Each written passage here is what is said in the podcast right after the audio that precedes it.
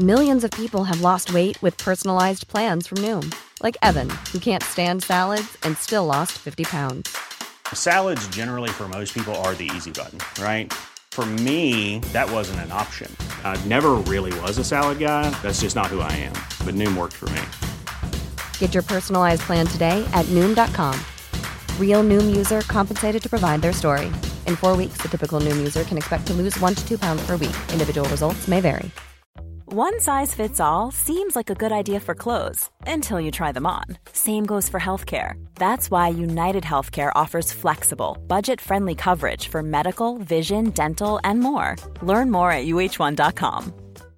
Hey, Dave. Yeah, Randy. Since we founded Bombus, we've always said our socks, underwear, and t shirts are super soft. Any new ideas? Maybe sublimely soft. Or disgustingly cozy? Wait, what? I got it. Bombus. Absurdly comfortable essentials for yourself And for those facing homelessness. because one purchased equals one donated. Wow, did we just write an ad?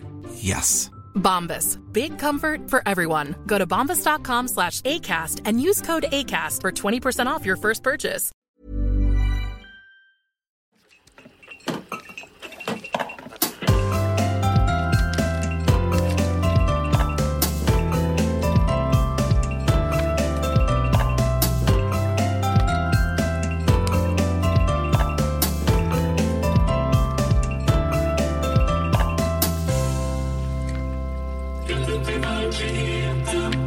Hallå!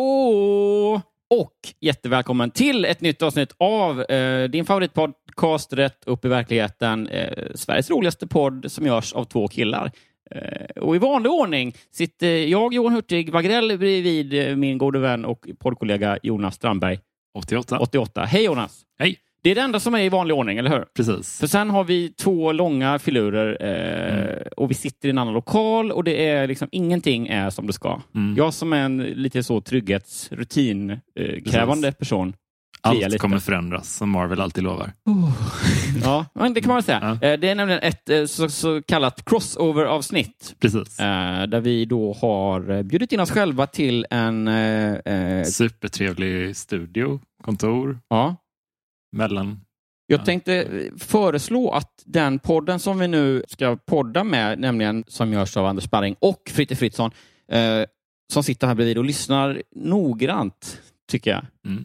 Jag kan också inflika nu, det här är kul, för nu har inte de fått börja prata än. Så Nej. att det, de är artiga och tysta. Fritte skulle jag säga är topp 10 i Sverige på att vara en aktiv lyssnare. Mm. Har du tänkt på det? Mm. Att det är eh, får vi se nu om han kommer av sig av det här eller så. Men ni kan ju lyssna, så, du som lyssnar på podden, under resans gång här, om Fritte är eh, så här, han, jag känn, det känns som att han ofta är så, ja, mm. och, och, och jag, Bekräftande. jag, ja, bejakande i vad man säger och så, här, så att man känner så här, fan, här, det här snömoset, det var ju, det var ju, jag hade något vettigt att säga. Så luras man och, och säger, berättar mer om det. till min insats i våran podd. Ja, du sitter och gosar med din hund bara. Ja, precis. Eh, ja, då, då har vi sagt det. Mm. Då kan vi börja. Ja, jag, jag, jag har en, en så här oro inför den här mashupen slash crossovern som, som ska göras. Det är att jag och Fritte har ju ofta fått beröm för att vi är så mysiga. Ja, Och att vi är sådana här som folk lyssnar på när de ska somna. Det är många manliga komiker födda 80-90-talet som kanske saknar mamma och pappa som har flyttat till Stockholm som lyssnar på fyra meter. Ja. Men, men nu så känner jag att ni är nästan ännu mysigare. Jaha. Alltså det är så himla... Det finns i, i, i Rätt upp i verkligheten en vi ligger på sidan mitt emot varandra och poddar atmosfär. Det kan Gud, vara våran... vilken komplimang jag väljer att ta det som. Jag tror, att våran... jag tror det är våran fint tecknade logga som lurar Ja. Lyssnare lite grann Men också kanske. lite får man säga, för när vi Men- var på live-turné, då Mm. var det så här, någon som, något fan som bara här, skickade massa kärlek. Om det var antingen under podden i live eller om det var efteråt, det minns jag inte. Men det var ändå så här, eh, kärnan var att så här, det är så härligt att lyssna på er, för Jonas har kanske Sveriges bästa radioröst. Så himla mysigt. Och Johan, du är ju kul. När du sa skickade kärlek live under inspelningen, då tänkte jag på Polisskolan-filmen där. när, när, när han ska hålla tal och det är någon, någon tjej som, som går ner på honom under tiden. Bakom det minns inte jag, men det känns-. Men vad, minns du inte Åh, det, det, Polisskolan-filmerna? det där är fan en generationsfråga tror jag. Ja, det är en generationsfråga. Ni är, är 10-15 år yngre än oss. Mm. Om 88 är ditt födelseår, då är du 19 år yngre än mig. Mm. Men vi, vi, du och jag, vi 11 år växte ju upp mig. Och, och dessutom så tror jag att Polisskolan-filmerna var så här humor och lite, lite soft porn för oss. Ja. Alltså det kunde, det kunde titta fram ett par bröst ibland. Mm. Ja, men det var väl ändå, jag är ju ändå eh, mellan 23 och tre- 39. Eh, någonstans. Eh, behöver inte gå in mer på det. Men eh, i alla fall, jag minns ju väldigt tydligt att man tittade på Polisskolan för att skratta och också med förhoppningen om att... Ja, Men- men I varannan film, det var en lång serie, i Men varannan film dök det väl kanske Men jag tror amerikanska komedier har den stolta traditionen att vara roliga men också bidra till ett sexuellt uppvaknande. Mm. Ja. Men jag tänker att hela Ja, ja. livet var, och- livet var och så soft vidare. porn på den tiden. Alltså att allt Ja. var lite soft porn. Alltså, Ja. eh, var det, var det, öppnade tidningen Okej så var det soft porn, eller inte bara soft, Ja. det var liksom grovporr i- i- det betraktas som idag. Alltså eh, kollar du på någon amerikansk eh, komedi, ungdomskomedi så var det soft porn.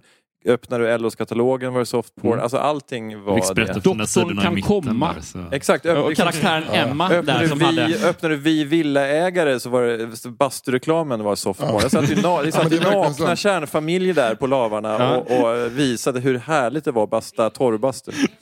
En annan grej som jag tänkte, jag, jag tänkte, jag vill att Jonas skulle få tycka till lite, analysera det. Det är kul att eh, göra ett sånt här crossover-avsnitt. Men eh, jag ser, vi, vi är ju i, du delar ju här då eh, studio med någon, Anders, eller hur? Ja. Artisten Thomas Andersson Vi, visst? Ja. Mm. Mm. Och väl där, därför, jag bara gissar att det inte är din, men det står en sån vinylspelare där i hörnet. Det är väldigt fint här. Det är som Mm, Uh, och jag tänkte att Jonas skulle få tycka till om, jag tror att ni båda ratear rätt högt på den här skalan, men jag tänker så här, vem uh, av Anders och Fritte tycker du, eller liksom, skulle du säga är mest benägen att gå förbi en skivspelare, sådär, en vinylspelare, och göra så farbrorskojet att luftscratcha lite och säga wicka, wicka, wicka. Alltså, äh, lätt Fritte. Ja, men håll med om att båda ändå ganska troliga att göra Fritte den. har ju doppat tårna i rappen bland annat. Sant, sant. Ja, då har det doppatorna är underdrift Ja, ja. ändå. Eh, jag, jag stått, stått- Lever, stått lever och andas upp, rap. upp, upp till lår, lår, låren. Alltså, jag saknar ju din, eh, din eh, quizshow nere på Bonden väldigt mycket. ja. Eh, där hade du ett segment, eh, för lyssnare som inte var där, att, där du liksom skulle beskriva en, en plats som i På spåret. Liksom, och så droppade du ledtrådar under en rap. Mm. Det, ja, varje kväll avslutades alltid med att jag, jag rappade en fråga. Och eh, det var extremt kul att göra. För att det liksom, jag bejakade hela den här uh, rappigheten. Som Mm. jag, eller den här rap-auran som Ja. jag byggt upp. Och som är, det är också väldigt tacksamt att skoja om såklart också.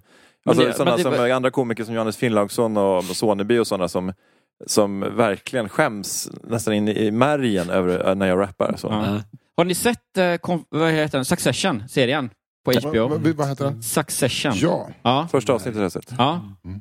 Då vet ju du vad jag pratar om, Anders, om, när vi pratar om eh, kanske pinsamma rap. Eller är du upp, eh, hur långt har du sett? Jag har sett hela. Eh, jag, jag, jag åkte fel. Jag tänkte på Euphoria. För jag har tänkt på Euphoria tidigare redan.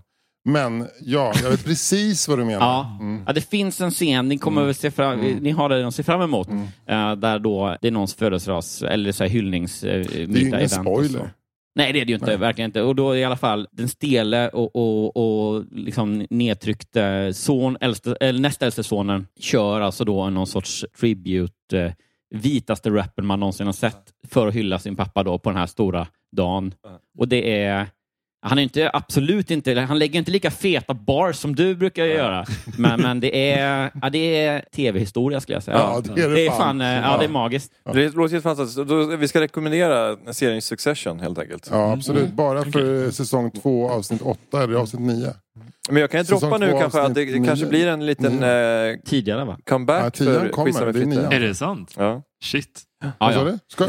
Ja. ja, det kanske blir en liten eh, mini-comeback för Quizza med Fritte faktiskt. Kan du inte släppa Nej. de Som låtarna? jag har längtat. Älskar det. Kan Jag- du inte släppa de låtarna? Jag älskar din Atlanta-låt. Ja, men den var bra. Den var riktigt bra. Men för jag, jag känner mig lite snuvad på konfekten när det gäller Frittes rap. För jag har aldrig fått uppleva dig rappa. För du skulle sant? rappa en gång när vi livepoddade men då fick du liksom inte igång Ja, men grejen var det att jag skulle göra det skulle vara en battle freestyle-rap med han eh, Sebastian Järpehag Ja. från, eh, från, vad heter gruppen? Karakou. Karakou. Karakou. Men ja, det var, han, är ju, han är ju svinbra. Det är, Mm. det är svin, ja, jag var inte duktig helt enkelt. Jag var inte bra. Nej, Alltså, det blir eh, blev- en det fuskig bara- sätt, eller Nej, men fel det, blev, setting. det blev ju så här, äh, jag tyckte inte att det blev ens roligt på, för att jag var så dålig. Så, så känns det för mig. Mm. Att det var bara pinsamt. Mm. Mm. Men så det säger ju en del. Men, Ja, men vad eh, då Blir det comeback?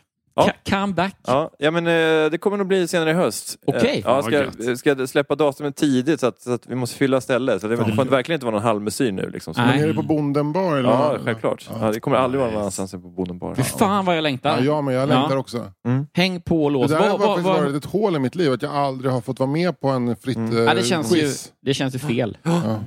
Men, Men- vi, typ, apropå eh, Fritte och quizande. Jag och eh, Johanna, min fru, vi pratade om jag vet inte fan om vi fick för oss det bara, eller om det var att någon hade hört. Att säga, ja, men i alla fall att säga, eh, På spåret är ju snart premiär för igen. Och det kan ju inte vara i alla tider som Christian Lok och Fredrik Lindström ska hålla på och leda det. Det känns som att här, de går vidare snart. Och då eh, börjar vi prata om efterträdare. Och alltså domarjobbet, Fredrik Lindströms efterträdare, det, då tyckte vi båda att du skulle vara den perfekta. Ja, det var sant. Kanske att Je- Jeppe Rönndahl, som ändå har vunnit och varit med, är bra val som programledare. Mm. Och då måste han ha en lite så här, rappande kuf Just vid sin sida. Det är väldigt, väldigt gulligt av er. Ja. Men det skulle ju aldrig bli verklighet med tanke på att de skulle aldrig släppa på en så okänd person ändå som jag är. Så Du ett får, sånt väl- stort får väl börja program. jobba lite på Ja. kändisskapet då. Ja, men, ja, Jag ge det också lite tid. Vad fan tror jag jag har gjort de senaste 20 åren?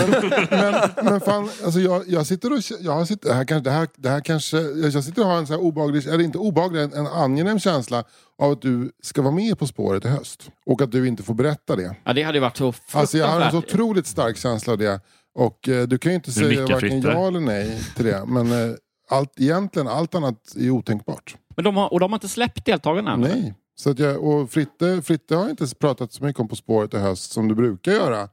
För annars är ju På spåret ofta top of mind, Fritte Fritzson. Mm. Men eh, jag bara sitter och har en, en, eh, en obehaglig, eller en, inte obehaglig, utan en, en, bara en, en elektrisk känsla i kroppen. Ja, då känns det som att de har, Ja. vill reboota konceptet lite, Ja. byta ut bandet lite, få Ja, in lite nya Ja, personer. men alltså inte Ja. att han ska vara programledare utan han ska tävla. Ja, Men det, är, ja, det, det, Ja, men det är passar ju, också- det passar ju perfekt om, om, om de ska liksom, eh, byta band och göra det lite mer så här, blanda med lite mer kvinnor och rasifierade. Ja. passar ju perfekt att jag är med och tävlar. Nej, men det finns ju ändå... Eftersom Det jag finns ju, representerar allt det där. det finns ju en slott som ändå är, eh, vad ska man säga då, eh, Jeppe Rönndahl, Josefin Johansson, Kalle Lind. Ja. Eh, Ankan. Som ju är, ja, Ankan Ja. som är någonstans liksom, Där är ju Indiekomiker du. Malmö-scenen får Ja. spe, tävla i På spåret, ja. Mm. du eller eh, Kringland då. Mm, just Och det, ja. Och då, Alltså, tror jag, då tror jag du ligger närmare till jag han, Fritte också. faktiskt. Men jag Ja. tror ju att det, det, det, nästan det enda som man pratar mer om än att jag ska vara med På spåret är att eh, folk vill att Dan Hylander ska vara med i Så mycket bättre. Det där tror jag är en, det där tror jag är Okej. en Malmö-grej faktiskt. Ja. Det tror jag är verkligen en Malmö-grej. Jag har lite svårt att placera Dan Hylander in i Oj. en musikalisk kanon. Hade, hade han av band eller? Eh, Ray Montana- band, ja just Ja, det. Ja, ja, och hade ja. inte så. Men, men, Han- nej, men det säger jag, jag, jag kan vi- inte säga Vi någon har väl ägnat ett helt avsnitt egentligen åt Daniel Lander i, en tid, i, i fyra meters tidigare historia. Men alltså med låtar som till exempel Skuggor i skymningen. Vad hette det? I skymningen? Skuggor i skymningen. Skuggor. Skuggor i skymningen. Läppar mot läppar. Och Farväl till Katalonien såklart. Ja, Ja. absolut. Eh, och sen eh, Svart kaffe. Mm. Ja. Det är bara tre kan jag Mm. säga. Ja. Svart kaffe med lite mjölk tack. Ja. Inom Land- Daniel Lander eh, har ett som ett, liksom, utseendemässigt skulle han kunna vara, man kan sägas vara Sveriges Iggy Pop. Mm. Wow. han har ett väldigt benigt, eh, fast ganska gulligt utseende i ansiktet. Det har inte Bi- Iggy, men Mm. inte mycket underhudsfett i fejan och sen så ett långt stripigt hår. Mm. Mm. Eh, där, där, ska man säga, där, där tar väl likheterna slut. För Men sen är han ganska smal Ja, men ändå- det är ändå Ja, något. smala lite, men fysiskt en Iggy Pop. Fast musikaliskt mer än liksom en, en, en, en duktig popsnickrare. Ja. Han har mer rockutstrålning, man blir, det kan bli lite besviken när man hör Daniel Lander för man tror att det ska vara lite mer dist och lite, mer, M- lite, lite mer MC5 Ja. Stooges. Men det är mer åt uh, Hall and Oates-hållet. Jag Wow. såg Iggy Nu på blir jag Out- riktigt peppad dock. Jag såg Iggy på Out West för några år sedan och han, han är väl känd för att han typ skar så här, sår i, på överkroppen. Liksom. Att han, ja, med så här Mhm. rakblad.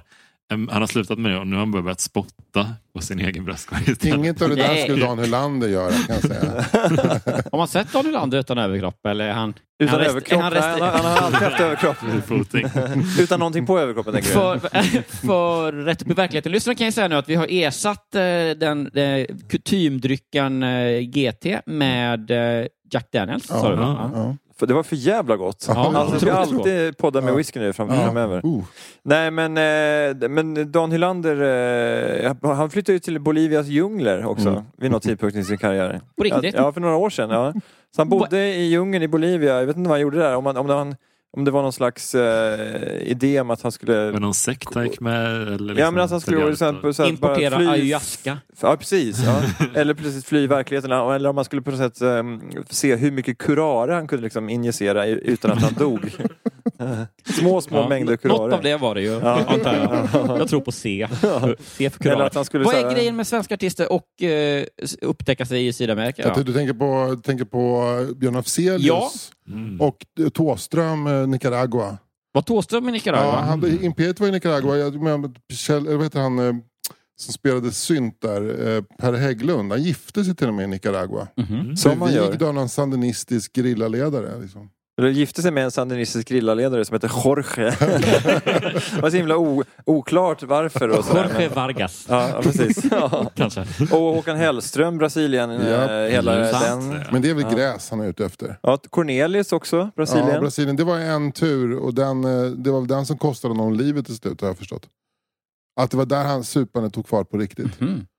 Jag Eller tror han att skulle han vara med i Palmblad och ros. Nej, i eh, Svarta, Svarta palmkronor. palmkronor med Arne Suckstorff va? Ja, det kan det ha varit. Byggt Ja. på roman av vem då? Slas? Nej. Men det, nej men det- Svarta palmkronor, den romanen eh, han, var ju egentligen, utspelar sig egentligen utanför Valencia. Men när de Eh, skulle göra Valencia. Valencia, Grau kanske den heter, hamnstaden, hamn, eh, stadsdelen Mhm. i, i Valencia. Men sen så flyttar de hela filmen till Rio tror jag. Men det är ju där den här Elin Pappila låten är med. Hon säger Elin Pappila. Är det Cornelius fortfarande? Göm sig i en vrå, göm sig i en vrå. I filmen så Elin, hon letar ju efter eh, någon sjöman som eventuellt kanske gjorde henne gravid. Någonting, det var någon kärlekshistoria där. Mm. Det, I den filmen. Det är alltid ganska löst i konturerna som ni märker. Men skulle ni och säga- det, Jag skulle- jag skulle det vilja säga- accentueras av att du sitter och har en mössa, en rosa smutsig mössa som eh, mikrofon, puffskydd. Men jag skulle ändå vilja säga att 78% av det jag säger är sant. Ja. Så det är ganska hög Ja, men det- Får jag, sanningshalt. säga, får jag Det är bara som säga en en vanlig Eftersom, Håkan eftersom jag vet att åtminstone Fredrik af Trampe lyssnar och han poddar med Kalle Lind. Det är inte Arne Suckstorff som har gjort Svarta palmkronor. Jag vet inte vem som har gjort den. Men de är ju Cornelis-experter. Men vi kollar inte upp något sånt. Men jag vet att, jag, att när Cornelis kom hem ifrån eh, den här inspelningen då var han inte lika fräsch som Mm. innan. Och han kom inte, inte riktigt tillbaka i matchform efter Mm. det. De Men är det- inåt helvete. Men är det den fy- bara den fysiska hälsan som försämras efter en sån här Sydamerika-resa? Eller liksom, händer det något med musiken också? Nej. Alltså de, det ska ju plockas in sa, samba i Men musiken. det som hände med musiken var ju att. Cornelis eh, hade eh, time of his life eftersom han hade så mycket samba då i Ja. sina Mm. låtar. Och, alltså, några av hans bästa låtar är ju sambor också. Ju. Ja. Ja, DJ Samba. Ja. Vi glömmer aldrig. Imperiets samba-skiva. Den var fantastisk. Vilka rytmer. Fy fan vad mörkt. Det, det var mörkt om de hade gjort en Ja, samba. Det är som när. Simple Minds gjorde en afrikansk platta. Då man plockade in liksom Miriam Makebas kompmusiker och, och hyllade Nelson Mandela. Och det var nästan värre ögonblick än det här rappen i Succession. Ja. Alltså kolla in, kolla in, jag tror att det är den hyllningskonserten när Nelson Mandela blir frigiven. Eh, så är Han bara vänder Simple 180 grader bara, jag Minds- går tillbaks igen. Ja, det är det osvängaste bandet så här, norr om, liksom norr om Ja. ekvatorn. Åker ner och bara ska köra lite god afrikansk så här, batta batta. Det, blir, Ni, ni det, kanske inte... det, det vidrigaste är ändå det när Triple Touch kör Ja. Patta Ja. Patta Ja, ja. på något slott i Skåne. Och Alltså- är det inte så, nu, det, minnet kan svika mig, Mm. men är det inte så att Dan Hylander är med på den konserten också? Kan, kan vi kolla upp I det? alla här? fall, Nej, nej, nej, han... nej, Vem är det som är med? Björn Afzelius. Det är Björn Afzelius som är med. Ja, det var någon av de här skånska Ja, men det är Björn. Afzelius och, och Triple Touch och vad heter han? Eh, Hannes Råstam på bas. på bas. Ja, just det. Eller vad- säger du att det är bas? Eller? Det är Jag Hannes. Råstrand på bas. Ja. Ja. Just det, för han var eh, Afzelius ja, ja, basist. Ja, de Ja. var väl band, bandisar. Mm. Men det är... och det är ju en eh, oerhört eh, obehaglig och vit eh, upplevelse. Ja. För det är också så här, det är en sån, eh, nu är det ju inte på Slottsruinen, men det skulle ju kunna vara det i Borgholm. Ja. Det är ju en sån sommarmysig konsert. Och det innebär ju att det, de flesta sitter ju i publiken. Det är liksom picknickfiltläge som jag minns det. Förutom ett par, kanske då, får man förmoda, lite lössläppta personer. Eh, kanske någon som har jeans och bara... Och Converse. Ja, Converse, precis. Men det är Och- också och- kanske någon mullig tjej i bomullsklänning som, som dansar loss. Alltså, det får man verkligen förmoda. Som står liksom i då eh, morspitt-ytan, om, det, om den heter så, slottet så att säga, Ja. eh, och kör liksom solodans. Fridans. Plus att då den här, eh, får man kalla honom den snygga i Triple Touch? Eh, Tänker du Ken Wennerholm eller? eh, Tror andra? Ken Wennerholm, Ja. ja. heter han så? Ja. Ja. Ken, det, det känns som att han heter. Ja. Han gör ju någon sån eh, riktig så, n- Nidbild? afrikansk manröst. Mm, i, ja, det, det, a song from... det, är, det, är, ma- det är magiskt Ja. ändå. Men han tänkte att eh, vi- jag gör det som om jag hade varit med i en Disney-film. Liksom. Och, och Ja. året är 1989 va? Säkert. Alltså, det, alltså Nelson Mandela sitter fortfarande inlåst på Robben Island när han står och, och gör den här, liksom den här, alltså, Men vi vet inte om det var för att de sjöng Patta Patta på det här slottet i Skåne som muren föll. Vi vet vi kan inte säga att det inte var därför.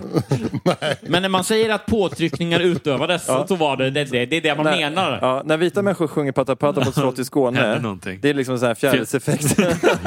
Ja, men det är också lite så här, om man tar höga C så spricker fönsterrutor. Men om, en, eh, om någon som heter Ken kör då spricker murar liksom. Det är, alltså, det är så starkt. Down in Johannesburg.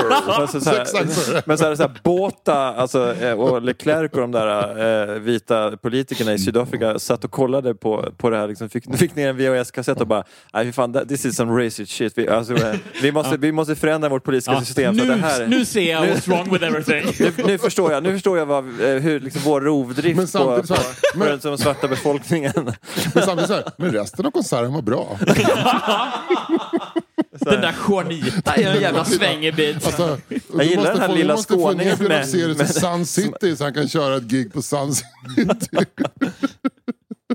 För att om Björn Afzelius hade giggat på Sun City, vilken, vilken sellout. Då hade liksom 80-talet gått i mål totalt. När alla så här vänstermänniskor blev höger. Mm. Men var Vad var vad Sun City, vad var det? Sun City var en resort i Sydafrika dit, de, där man, dit väldigt många artister, typ Frank Sinatra och sånt kom och körde. Aha, och sen så var det väl något stort Och det var band- känsligt då, såklart. Ja, Ain't gonna känsligt. play Sun City.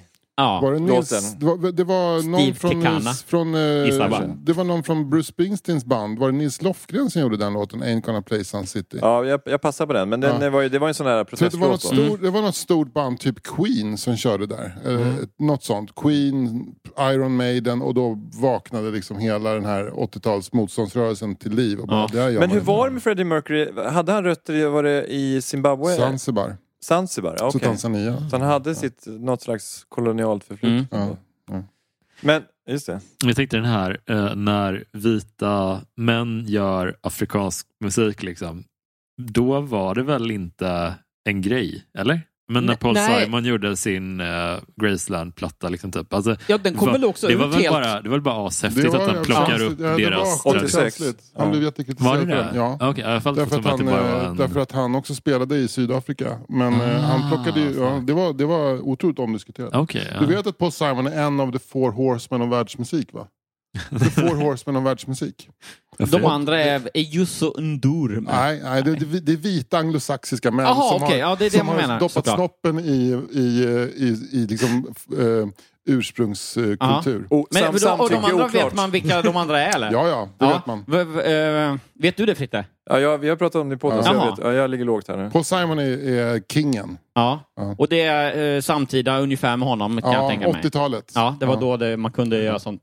Jonas, vad har du för... Ah, shit. Men tänk någon 80-talsstjärna som är lite så här uh, världssamvete, eller någon, någon som är liksom... Bono. Nej, nej, någon som är Ah, intresserad av, eh, av eh, världen och kanske tantrisk sex. Ja, banden, Sting. Sting. Ja. Sting. Ja, det var mycket ledtråd ändå. Ja, Men, det är de två starkaste. Det Phil finns, Collins.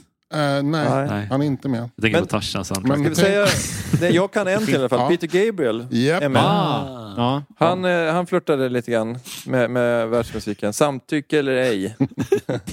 ja, det var dåligt med samtycke Men på jag, världsmusiken. jag hävdar att den fjärde är Ray, Ray Cooder. Egentligen är det Five Horsemen av världsmusik, men eh, det skulle kunna vara Rycoder eller... Vadå, var Head- Rycooder vit? Ja, han är Eller är. vit. Han är, det, var, det var väl han som flörtade med de här Buena Vista Social Ja. Club-killarna va? Ja. Ja. Men också, det, det, jag trodde jag bara, jag bara förutsatte att, eh, jag bara lyssnat på den Bonavista Social Club-skivan Mm. och eh, hört namnet Rycooder. Ja. Så det där är ju en, en liksom äldre, cigarrrökande, eh, kubansk man som, som är... Ray Cooder. eh, de kallar mig Ray. Buenos dias, eh, señor Ray Cooder. Vilken är fjärde? Femte då? Nej, men jag tänker faktiskt på, på eh, David Byrne från Mhm. Talking Heads. Efter Stop Making Sense-turnén så hade de ju massa svarta musiker. Det blev mer med rytmer. Det som sprang han vilse i liksom rytmer från Västafrika. Ja. Och kickade bandet och turnerade runt med och körde afrikanskt. Mm. Och, och han, han, så, för mig är det The Four Horsemen av världsmusik. Sting, eh, David Byrne, eh, nu, Paul nu, Simon. Paul Simon. Det är whiskyn som kickar in här. Ja. Mm. Och, Och Peter, Peter, Gabriel. Gabriel. Ja. Och då säger vi väl bara, varsågod Afrika. Tycker jag. Det är Men hörni, ska vi gå in på det, det den här podden egentligen handlar om? mm, Absolut. rap. eh, ja, och då eh, ska, vem vill läsa den här då? För vi, våran podd är ju sån för alla fyra meter tokar som hatar oss, som inte då känner till våran podd, skäms först och främst. Nej. Eh, men- Skämmes, ta mig fan. Skämmes ta mig fan. Ja. Var kommer det ifrån? Jag vet inte. Det är något som man sa Ja. jättemycket. Ja. Det är säkert något som Kjell Bergqvist har sagt. Ja, det, det Tänker låter jag. väldigt mycket så. Ja. Ja, Något som blivit, liksom, något som blev viralt innan det fanns sociala medier. ja precis. Ja. Min favorit Kjell Bergqvist, vi ska bara jag flikar in det här nu. Mm. Eh, Är det innan han det, ta- kallar Tom Hjälte för guling eller? nej, nej, för fan. Det, det är väl ändå med, det är mainstream. Ja. Framförallt är det finns- vidrigt. Jag vet att det, är, det finns någon film från... eh, Det, jag har bara sett Youtube-klippet. Det är alltså då Kjell Bergqvist som är liksom, eh, en dåtida Gunvald-figur lite grann. Han säger cool och skön. Och så är det något barn som har då smetat, han har ätit godis eller glass och fått så choklad på tröjan. Och så säger han till Kjell Bergqvists karaktär, jag har fått choklad på tröjan. Varpå han svarar bara, yes. yes. Med liksom typ, lite Z-uttal i yes. Eh, och jag vet inte vad det är, liksom, jag vet inte vad det är för film, jag vet inte vad, vad det har med filmen att Du göra. vet inte vad det signalerar liksom. Du vet, du vet inte om det stod i manus eller om... Jag tror eh, också att Youtube-klippet heter bara Kjell Bergqvist säger yes. Så det kan man ju, ja, vän av ordning eh, och som är intresserad kan ju gå in och kolla på. Men i bra för, bra för alla med väldigt kort koncentrationsspann. Det Mm. räcker. Det är, liksom, ja det är ja, men det, är väl verkligen. en, det är väl en tidiga Martin Beck med, med, med Gösta Ekman som Martin Beck. Var Då eh, var Kjell då Bergqvist med Kjell? Bergqvist Gunvald Larsson. Oj, Ja, perfekt. kanske. Nej, fan det gjorde han inte. Det var, han spelade ju, det var ju Rolf Lassgård som spelade Gunvald Larsson. Kjell Bergqvist spelade Kolberg. Kolberg. Ja, Sven Wollters gamla ja. karaktär. Ja. Wollters gamla kung. Mm. Ja. Okej. Kolberg har inte fått lika mycket uppmärksamhet i den moderna Han Beck togs kanske. bort faktiskt. Ja. För jävligt. Varför? Jag åkte dit på metoo Ja. tidigt. De eh, plockade in den här tyska researchen istället. Ja. Kolberg. Ja. Men Kolberg måste vara med på 50 tyska miljoner says otherwise. Och så bara, kommer han in och bara... Så tar Prata de med den in, här mappen Gesundheit. framför tar de in dörren. Steinar istället. Så jävla, så jävla hån mot Kolberg. Ja. Nu. Lennart Kolberg, hette han det? Ja. Ja. Vapenexpert, pacifist, han Ja. bar aldrig vapen. Nej. Sen slutade han ju i böckerna och började jobba på eh, Armémuseum istället. Det är Polismuseet. Mm. Med ballistik och sånt. Måste han jobba med så himla mycket med vapen när han är pacifist? Ja men det, Det är är en sån här lite- härlig karaktärens motsättning. Ja. Han hade också länge och väl väntat innan han gifte sig han hittade en riktigt snygg brud. Mm. Eh, Spelad av Eva, Eva Ramius Ja. i Mannen på taket. ja exakt. Och spelade av Babben Larsson i den andra filmen. Nu skrattar ni lite. Ja, Dåligt. Det här, på gränsen till klippa bort skämt. Nej, vi, vi ska inte klippa någonting. Nej, det, här är, det här är helt Lämna det okommenterat för Men du, jag, jag, läser gärna den här historien. Mm. Ja, Ja, verkligheten. Med glädje. Är det några det- instruktioner innan jag börjar läsa? Nej, men vi kan ju bara säga då för lyssnarna att eh, det är, i vår podd så läste vi, eh, vi bläddrar fram i veckotidningar Jonas. Ja, eh, precis. Och så eh, finns det det här inslaget i veckotidningarna ofta som heter typ läsarnas egna berättelser från verkliga livet. Typ. Och då har allegedly tidningarnas läsare skrivit ner sina livshistorier eller någonting från sitt liv, skickat in. Och eh, vår grej i vår podd är ju att vi brukar eh, bedöma sanningshalten och skoja om de här berättelserna. Hånar kan man väl, man kan väl säga det ärligt bara. Rakt upp och ner. Och då tänkte jag så här, för jag var och plockade ut den här tidningen, bläddrade och Plockade hittade... ut, eh, det låter som att ni bara åker till förlaget och plockar ut. Ja, Älskar om det hade varit så. ja, Tjena, Jonas här tar en alldeles och går. Vem fan var det? Nej, det var rätt på verkligheten grabbar. Ja, men jag bläddrade upp till det här segmentet och hittade en rubrik som jag tyckte, ja, men den verkar, där, finns den så då, då har vi någonting att jobba med i alla fall. Mm. Och tänkte att det finns säkert fler i så fall, fanns inga fler. Det här är den enda berättelsen eh, i tidningen, men den är fortfarande ganska lovande. Det är som att åka ut i skogen med en tändsticka. Med en porrtidning. Du chansar,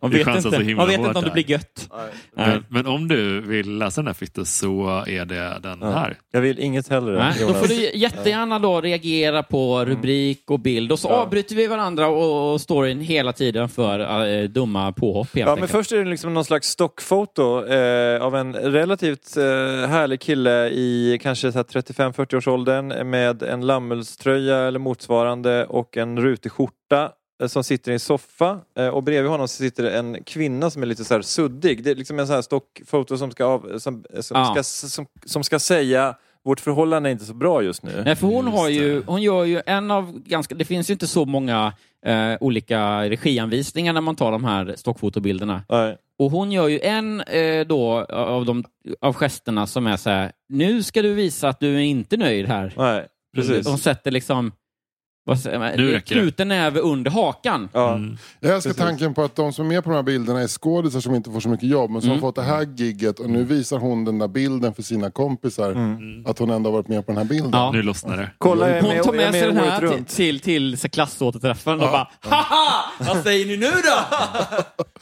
De bara, du är suddig, du är oskärpad. Och de Undrar bara, ja, ja, sätt dig ner och håll käften Lena. Undrar om det är som i, man säger att vissa så här gamla sitcoms när de spelar in så här skrattspåren där, att de är, de är så gamla de ljudfilerna så att de som vi hör är döda sedan väldigt länge.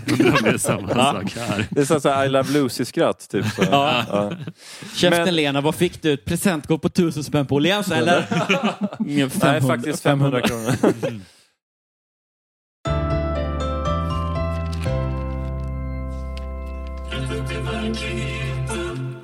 rubriken lyder, eh, eh, det här i året runt, det hände mig. Min man blev lika elak som sin mor. Oj, Mm. det är ändå... Stark medicin, rubriken är stark medicin. Ingressen då. Tommys mamma avskydde mig. Till en början ryckte Tommy bara på axlarna. Sen följde han i sin mammas spår och bröt successivt ner mig. Oj. Otroligt stark öppning. Ja. Jag tycker också att det är som en, så här, en Vad hände sen-artikel om Thomas Andersson Vis låt Tommy och hans mamma. Finns det en sån låt? Ja, Tommy och hans mamma ja. Av Thomas Andersson Vi. Handlar det om en, om en Av en kille som heter Tommy som har en mamma. Fortsätt. Men på, det, men, ja, men på det sättet så är det lika. Att det, det finns någon som har Än en så mamma. länge är det Ja. hundraprocentigt överensstämmande Helt. Helt sjukt. Vad, vad kan man tänka sig ändå då? How would you like to look five years younger? In a clinical study, people that had volume added with Juvederm Voluma XC in the cheeks perceived themselves as looking five years younger at six months after treatment. Look younger, feel like you. Add volume for lift and contour in the cheeks with Juvederm Voluma XC. Reverse signs of aging by adding volume to smooth laugh lines with Juvederm Volure XC. For important safety information and to find a licensed specialist, visit juvederm.com. That's J U V E D E R M.com. Not for people with severe allergic reactions, allergies to lidocaine, or the proteins used in Juvederm. Common side effects include injection site redness, swelling, pain, tenderness, firmness, lumps, bumps, bruising, discoloration, or itching. There's a risk of unintentional injection into a blood vessel, which can cause vision abnormalities, blindness, stroke, temporary scabs, or scarring. Talk to a licensed specialist to find out if it's right for you. Many of us have those stubborn pounds that seem impossible to lose, no matter how good we eat or how hard we work out. My solution is PlushCare. PlushCare is a leading telehealth provider with doctors who are there for you day and night to partner with you in your weight loss journey. They can prescribe FDA-approved weight loss medications like Wagovi and Zepbound for those who qualify. Plus, they accept most insurance plans. To get started, visit plushcare.com slash weight loss. That's plushcare.com slash weight loss. Millions of people have lost weight with personalized plans from Noom, like Evan, who can't stand salads and still lost 50 pounds. Salads, generally, for most people, are the easy button, right? For me, that wasn't an option. I never really was a salad guy. That's just not who I am. But Noom worked for me. Get your personalized plan today at Noom.com. Real Noom user compensated to provide their story. In four weeks, the typical Noom user can expect to lose one to two pounds per week. Individual results may vary. Hey there, it's Michelle Norris. I'm host of a podcast called Your Mama's Kitchen. When I travel, I'm usually looking for a way to find a taste of home when I'm not at home. And one of the things I love to do when I am at home is entertain. And Airbnb allows me to do that. When I was in California recently, I rented a house that had a great kitchen. And when we were sitting around the table, we we're all thinking, we're in someone else's house. Someone could be in all of our homes as well. If you have a home, but you're not always at home, you have an Airbnb. Your home might be worth more than you think. Find out how much at airbnb.com/slash host. Even when we're on a budget, we still deserve nice things.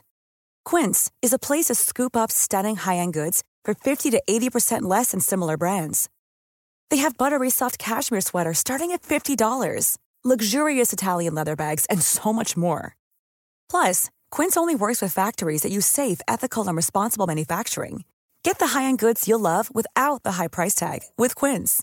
Go to quince.com/style for free shipping and 365-day returns.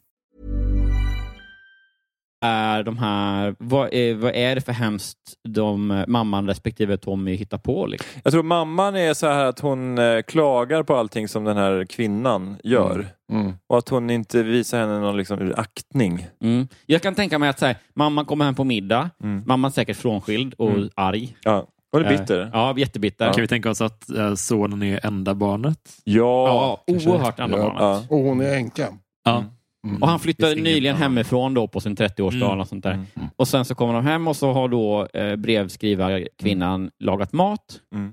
Och sen så, så, här, så tar eh, mamman då en tugga och säger så här, Mm. mm, kan man få lite salt? Ja, precis. Lite så Och så, surt. ja, precis. Och, så, så här, och sen efter, efteråt bara Din mamma hatar mig! Varför säger du så för? Hon saltar på maten! Jo, men det är väl, det är väl inte så konstigt att salta på maten. Det var ju inte så salt. Va? Du också! Du har blivit, du har blivit lika elak som din mor! Ja. Sen smäller igen dörren till arbetsrummet och bara, man hör knattret genom dörren. Och så visar det sig att den här kvinnan bara, du, du behöver en rejäl reality check. ja, men så, så känner jag ofta i livet faktiskt. Att fan, skärp dig liksom. En sån Jag skulle älska om varje Ja. stycke på det här. Det är ett helt Men man uppslag måste, man, måste, man måste ändå lägga in i, i, i beräkningarna att det finns ingen man vill bli älskad av så mycket som sin svärmor Mm. i början. Så att minsta lilla diss, den, den, blir ju, blir, den blir ju sig själv i kubik direkt. Liksom. Ja. Ja, men så är det. Hur har ni det med svärmors? Nu är ju, det- det här är ju då eh, en kvinna tror jag som har skrivit berättelsen Ja. va? och en då svärmor, så det är en annan grej. Men vad har ni för svärföräldrar, eh, eh, relationer? Ja, men, ja, Anders, eh, ja, men du och Mimmi har varit tillsammans så himla länge känns det Mm. som. Så att det är väl, eh, men ja. Det, är- är får ju svara för av, dig. den är avslappnad kan jag säga. Ja, det känns, det känns, ju, Odramatisk. det Ja. känns väldigt odramatiskt. Ja. Men jag, jag har en odramatisk relation till mina svärföräldrar också. Mm. Men det är också en sån här, ett sånt där ämne som att hade jag haft en, en dramatisk relation eller en komplicerad relation Mm. till mina svärföräldrar. Jag tror inte att jag hade pratat så mycket om det i podden då, tror jag inte. Nej, du hade legat lågt. Ja, ja. Ja.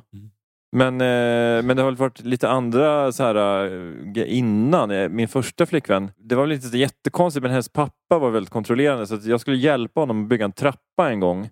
Och sen så, så, här, så höll jag på att spika så tog han hammaren ifrån mig och spikade för han, han, han litade inte på att jag skulle inte kunna sluta spika så att det blev ett hammarmärke i, i. Nej. Ja, du skulle dra till lite extra sista Ja, så den exakt. sig själv Ja, ja. Du bara raka vägen in på arbetsrummet. Bara, Ja. tick, tick, tick, Men Ja, det, så, men det, också, det där är så otroligt eh, vad ska man säga, stereotyp. Hade man läst det i en berättelse så hade man tänkt sig den där är det för uppenbart att den då äldre generationens eh, gubbe skulle vara så här, ta hammaren ur handen. Det Ja. kan inte ha hänt på riktigt. Nej, tänker nej, man ju. Men, nej. men det, så var det alltså. Mm. Men sen så slog han honom på kuken. Ja, du är skitgubbe. Ja, sprang precis. därifrån. Och Sprang sen, hem utan skor. och sen blev min och min ex eh, förhållande är superpassionerat efter det. Så allt löser sig till det bästa Ja, ja, kan man visst, säga. precis. Det är att han blir Men sen dominans. tog det slut ändå när jag bad om salt. Ska jag läsa, börja läsa Ja, det historien? jag. Mm. Jag var väldigt förälskad i Tommy när vi var unga och precis hade träffats. Om det bara inte hade varit för hans kritiska föräldrar, Gun och Axel, så hade allt varit perfekt. Man, hör, man känner kritiken i namnen, tycker jag. Speciellt Gun var ofta otrevlig. Axel gick i hennes ledband och sa aldrig emot. Tråkigt nog stod Tommy aldrig upp för mig. Han lät dem vara hur elaka de ville mot mig. Du vet ju hur föräldrar kan vara, kunde han säga. Det är inget att bry sig om. Jag vill inte verka överkänslig, så jag försökte slå Guns kritik ifrån mig, men hon klagade verkligen på allt. Jag trodde att hon bara var överbeskyddande. Jag trodde att hon bara var överbeskyddande. Tommy var ju enda barnet, så jag hoppades att det skulle bli bättre när hon lärt känna mig lite bättre. Men efter tre år hade inget blivit bättre med Gun. Och när Tommy berättade att vi skulle gifta oss tappade hon hakan. Ja. Hon bara, jag få lyckades exempel. inte knäcka henne. Är du kvar? Är du kvar? Efter att jag saltat så mycket. Men det känns verkligen som att det är så här, det, det är ju inga exempel Nej. och så. Att det är bara att hon är lite taskig, eller ja, lite Ja. allmänt sådär. Ja. Jag tycker att det finns någonting i att de heter Gun och Axel. Då, jag, på, det här, den här, Tommy, jag skulle säga att han är född på 80-talet. Mm. Och de har valt att döpa honom till Tommy. Det är ett namn som var hetare på 50-talet när de var unga. Så Mm. att de har projicerat väldigt mycket Tommy Stil Mm. på sin son. Det finns projektion där. Liksom, Tommy ska bli någonting. Du, du, du döper inte en kille som föds på 80-talet till Tommy. Mm. Utan en, liksom en, en bakomliggande orsak eller en vilja. Så att säga. Och, Men jag tänker också att det kan ju vara en äldre kvinna som skriver här och som berättar om någonting som hände på 60-talet när hon var mm, ja, då ung. faller ju allting ett helt annat. Fast, Mm. Ja, men Då det är- känns som en förr i tiden historia lite grann. I alla fall inte, vad ska man säga, det är ju minst eh, 20, 15-20 år gammal, Mm. eller hur? ja, det, det, här, det här ligger... Ja, okej, så, så Som de det här födda- hände, tror Då jag. skulle, då skulle Tommy och eh, hon som det handlar om, eh, som skriver brevet, vara födda kanske sent 60. Mm. Ja. Absolut. Okej, det var ett par vanliga reguljära 40-talistföräldrar. Jag tycker ändå att, liksom att det är det vara- intressant att det Gun och Axel har försökt poppa upp sig genom att skaffa Tommy.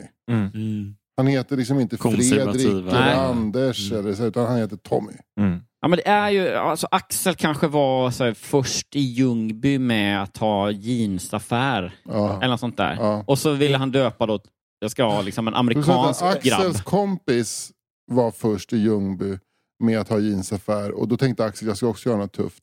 Jag döper min son till Tommy. Mm. Så kommer resten ge sig. Men, jag tror, men jag tänker att, att äh, Axel var en sån som gillade Tommy Steele och inte Elvis. Ja. Ja. När, när man kunde välja mellan då Elvis Presley som är king of rock'n'roll och Tommy Steele som ingen vet vem det är. Nej, men man undrar ju alltid över de här. Vi har pratat om det i podden också, tror jag. Ja. Eh, Tommy eller Elvis Elvis. eh, Ja. Eller liksom i- Jag kan inskjutning i alla inte fall. en enda Mm. Låt. Som, eller kan inte Nej. säga en enda låt. Det är, och man, man kan inte ens säga någon som valde Tommy Steele i de här. För när två- folk tar upp den diskussionen så är det ju alltid, de landar ju alltid, själv var man ju en Elvis. Ja. Ja, verkligen. Ja. Men Men jag- vilka var de här? Jag tror min farsa var lite Tommy Ja, Steele. min På med. riktigt? Ja. Nej, min vad mäktigt. Ja. Min med också Tommy. Men Tommy Steele var väl också engelsman tänker jag? Ja. Och det var något så här, det, välja mellan det, så här, det europeiska eller det, det smutsigt amerikanska. Tror det, var, Ja. det var mer pop, Eller de sexiga höfterna och de bruna Ja. tänderna. Ja. Mm. Ja, exakt. Men alltså, eh, det, det är lite som att välja mellan, eh, mellan guld eller, Bajs. eller bajs. Ja, eller så så här, guld eller en sten som ligger där borta. Alltså för Mm. Tommy Steele är ju, han hade inte varit ihågkommen annars. Nej. På något sätt. Nej. Men det är roligt att ens enda claim to fame är att, att han blev jämförd med en jättestor eh, odödlig artist som han inte alls var i närheten av. Fast Nej, just, men det- just precis då så tyckte folk att det här var samma. Ja, ja att säga, min claim to fame är att under en kort period blev jag bortvald för en riktig jävla kändis. Ja. Ja. Lever Tommy Steele fortfarande? Oklart. En bra fråga. Jag tror att kanske. så här, om man skulle gå in, nu vet jag inte, men jag tror att om man går in på Tommy Steele på Spotify och söker och klickar på som mest populära låtar, då är det så Blue Suede Shoes med Elvis. som är etta. Men det är ju en värdemöte när man inte vet om en känd person lever eller Ja. inte. Ja, det är sant. Ja, Vi kollar upp det sen. Men lever Ja. Ni fortsätter berätta historien här. Ja. Ja. Men när Tommy berättade att vi skulle gifta oss tappade hon hakan. Men det kan du väl inte mena? utbrast hon. Inte med henne väl? Det som skulle varit ett glädjebesked var i hennes ögon istället något som skulle förstöra hans liv och hennes. Vi ville ha ett enkelt bröllop, men de planerna började Gun sabotera direkt. Vi hade inte så mycket pengar att lägga på ceremonin och festen utan ville hellre unna oss en längre smekmånad. Det passade inte alls Gun. Nej, kan vi tänka sig. Så, så hon Tid- strösslade pengar på bröllopet, den jävla kärringen. Okej. Men tid borta, från, tid borta från Tommy, det kunde hon inte tänka Nej, sig. nej. Jag sa, vad är min biljett? Sa Gun. Så här, vi ska åka till Barbados. Det är jag och min son och hans fru. Axel, Då du kan, får jag ta inte hand om följa barn, med. då kan jag ta hand om barnet, men vi har inga barn. Ja, men jag menar Tommy. Efter att hon till slut accepterat sin sons val av hustru erbjöd hon sig att hon skulle betala bröllopet, men bara om vi gifte oss som hon ville. Det betydde kyrkbröllop, många gäster och sittande middag. Allt det som vi hade tänkt undvika. Det är inte, alltså, det är inte jättesatkärring. så. Nej, nej. Det är bara ni så, sett- så här, ja, men sett- Absolut att lägga sig i, visst, men ändå Ja. så här, Ja, men har, ni, har jävla- ni sett Den goda viljan? Alltså, som handlar om just så här, frågan om ett enkelt bröllop eller ett stort kyrkbröllop. Det kan bli en extremt laddad fråga det där. Ja. Det här kan vara någon som har sett Den goda viljan Ja. och eh, tänkt att jag skriver min take på den. Mm. men så byter jag namn. ja, det ligger den ju i fatet när det gäller sanningshalten. Vi ska hålla på det lite grann, men, men ändå, det, vi tar med oss den eh, tanken. Mm. Men hur, skulle vi, hur ska vi kunna säga nej när mamma och pappa betalar? sa Tommy. Verkar vara riktigt mesig. När Tommy började vackla stod jag Arbetslös i tio år. Ja, när Tommy började vackla stod jag ensam mot, mot en manipulativ svärmor som jag innerst inne ville skulle tycka om mig. Punkt, punkt, punkt. Mm. Det är inte så svårt att förstå att jag gav vika. Jag hade trott att vi skulle planera tillsammans, men så blev det inte alls. Gun tog över alltihop. Under en tid kändes det så jobbigt att jag började undra om jag ville gifta mig överhuvudtaget. Min egen mamma försökte få, få mig att slappna av och njuta av det. Mina föräldrar hade inte råd med något stort bröllop, men mamma hade alltid drömt om det. Både för egen del och för min. Så för henne var det här speciellt, även om hon såklart hade önskat att hon fått vara delaktig i processen. Men Gun brydde sig inte om att involvera henne alls. När det kom till kritan blev vårt bröllop bara en enda stor bekräftelse för Gun. Allt kretsade kring hur bra hon hade planerat allt. Det blev hennes dag mer än vår.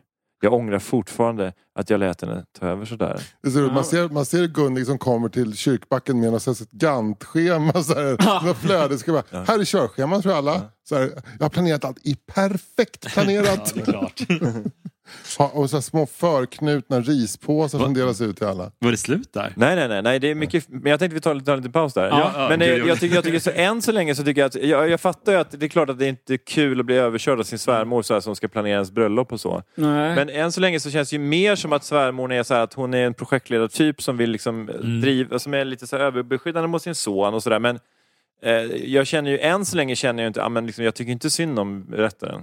Nej, men det, jag saknar också lite exempel ändå, som Ja. du sa innan. Att det säger, Ja, men också om hon inte vill ha den här typen av bröllop, säg det då. Mm. Alltså du, det, om hon säger det så kommer det ju typ...